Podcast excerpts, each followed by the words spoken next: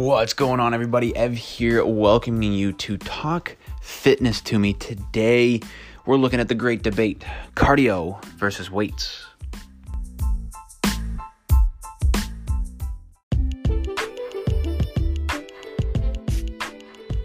Should I do cardio or should I lift weights? It's been a while since we talked about this one, and it's an important one, so let's dust it off, shall we?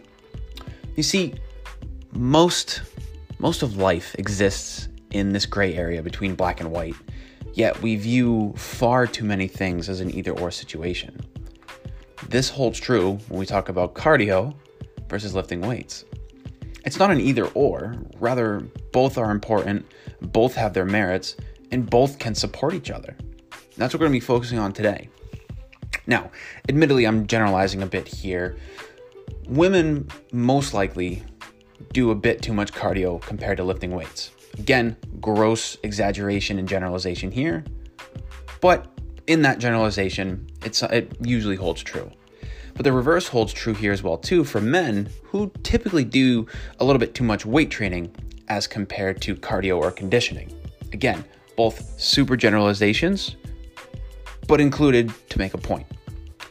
Now, when done correctly, the two can complement each other cardio and weight training. Now, there's a whole list of individual benefits for cardio on its own or weightlifting on its own.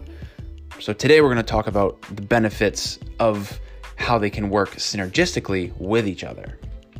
Now, when it comes to weight training, cardio can help build your engine.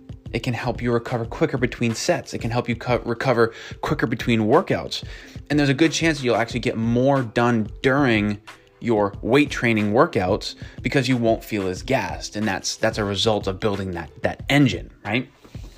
Now on the other side lifting weights or resistance or strength training can help support your cardio or your conditioning efforts by making it easier to push harder during your cardio sessions.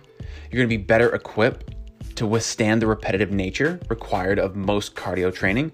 You think running or cycling, your body is moving in that same pattern repeatedly. And then it's also going to prevent injuries of all kinds because weight training has been shown to increase bone density and you're going to be stronger, so your body is just better equipped to bear more of the burden.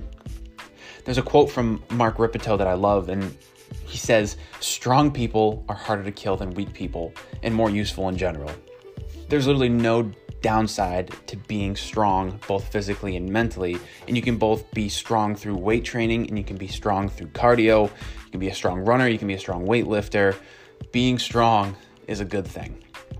Now, what this actually looks like for you is going to vary depending on what's important to you.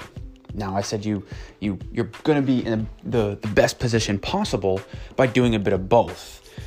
What does that actually look like? Well, you want to make sure that you're aligning your actions to your goals and what you're focusing on. If you're training something that's more conditioning focused, well, that needs to be the bulk of your training. That needs to be the bulk of your focus. And you're going to have some weightlifting sprinkled in there to help make sure that it's supporting that.